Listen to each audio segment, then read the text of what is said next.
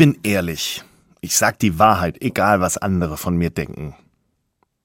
Wenn jemand das zu mir sagt, hat das oft so einen trotzigen Ton. Und manchmal habe ich den Eindruck, da hat auch jemand Lust, die Wahrheit möglichst brutal zu sagen. Als Wolfram Gößling erfuhr, dass er Krebs hat, sagte der behandelnde Arzt ihm das so: Die Behandlung wird hart. Ich bringe dich an den Rand des Abgrunds, lasse dich dort baumeln, dann hole ich dich zurück und bringe dich in Sicherheit. Eine schreckliche Krankheit und eine brutale Wahrheit. Das Besondere, Wolfram Gößling ist selbst Krebsspezialist und weiß also ganz genau, was diese Krankheit bedeutet. Wolfram Gößling sagt selbst, zu einem seiner eigenen Patienten hätte er diesen Satz nicht gesagt.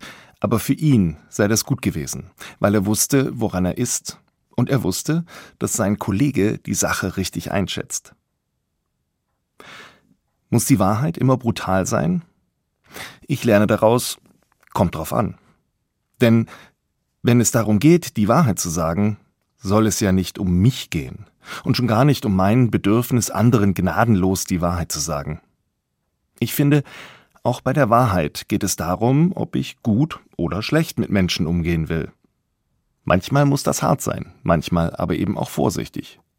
Kommt eben auf denjenigen an, dem ich diese Wahrheit sage.